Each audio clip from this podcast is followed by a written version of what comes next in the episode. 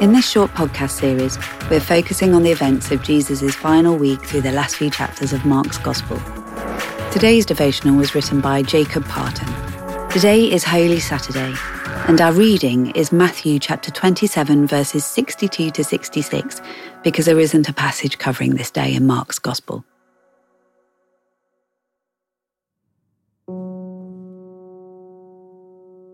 As evening approached, there came a rich man from Arimathea named Joseph, who had himself become a disciple of Jesus.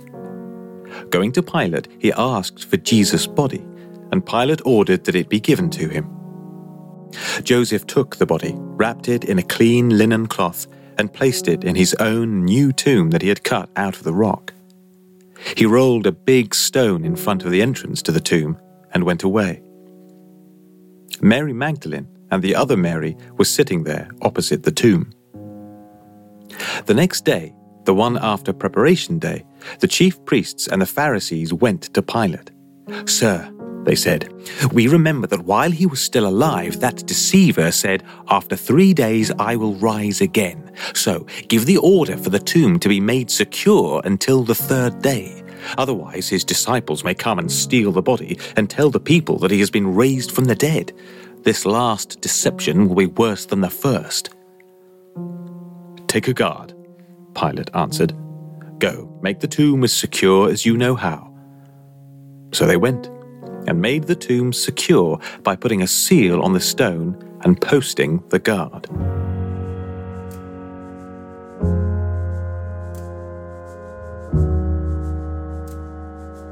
The Romans crucified thousands upon thousands of people. Before the cross was a religious symbol, before it was a source of hope or something to meditate on, it was an assertion of Rome's unstoppable power. It was a deterrent for any would be revolutionaries and a torture device that destroyed a person socially, emotionally, and physically. It's no surprise, therefore, that the chief priests and the Romans think that they have won the victory against Jesus. Jesus has died, the only obstacle left in their minds was to guard his body from thieves, so that no one could pretend that he rose again from the dead, as he said he would. In contrast to the certainty of Jesus' murderers, his disciples would have been left feeling confused. Their hopes for Jesus being the promised Messiah who would bring everlasting peace and usher in God's kingdom had been shattered and sealed in the very tomb that Jesus was laid. Their future was now uncertain, with no clear path for them to take. Were their lives still at risk for having followed Jesus? Should they have done something differently or fought harder in the Garden of Gethsemane? This is the darkness and confusion of Holy Saturday. Because we know the end to the story, it can be easy to skip this day. I know personally that I don't deal very well with anticipation and would rather the time of uncertainty come to an end. But when I read through the Psalms, I find that I am in good company. There are pages and pages of people wrestling with dark times, bringing all of their confusion to God. Some receive answers, while others don't. For this current world season, we may want answers, but none are guaranteed. What we can affirm is that this time of confusion and despair will come to an end just as Holy Saturday comes to an end. In the meantime, we can draw close to God, just as He draws close to us, and we can rest on His promises of His presence with us, and that His goodness will ultimately overshadow darkness. The disciples didn't know it at the time, but in just a few days, they would be eating and drinking with Jesus again after his resurrection and victory over death, with his kingdom of peace established, just as he had said.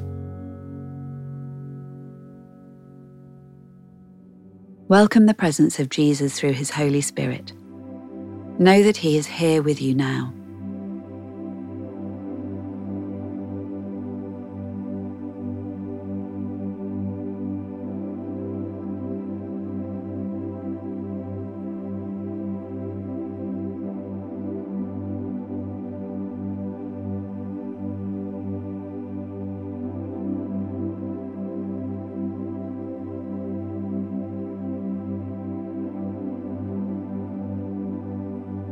Take a few moments to reflect on these words from Psalm 142.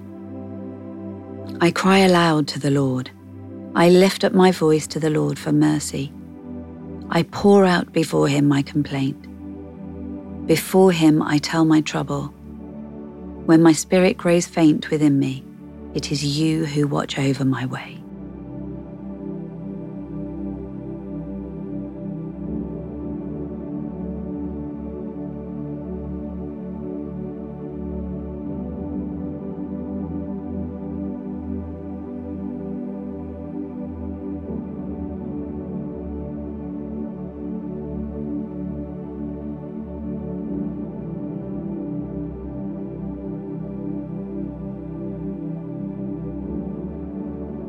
Bring yourself to God now in prayer, including any thoughts of confusion and any feelings of hopelessness.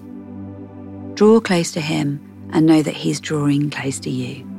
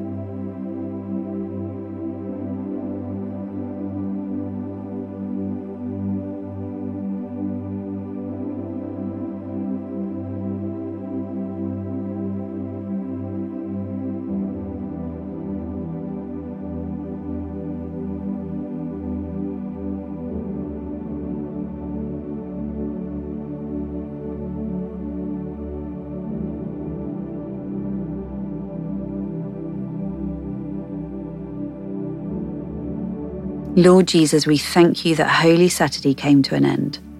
Thank you that you are a God who knows suffering and bore the horror of the cross for our sake. May we remember your presence with us today and know that Resurrection Sunday is just around the corner. Amen.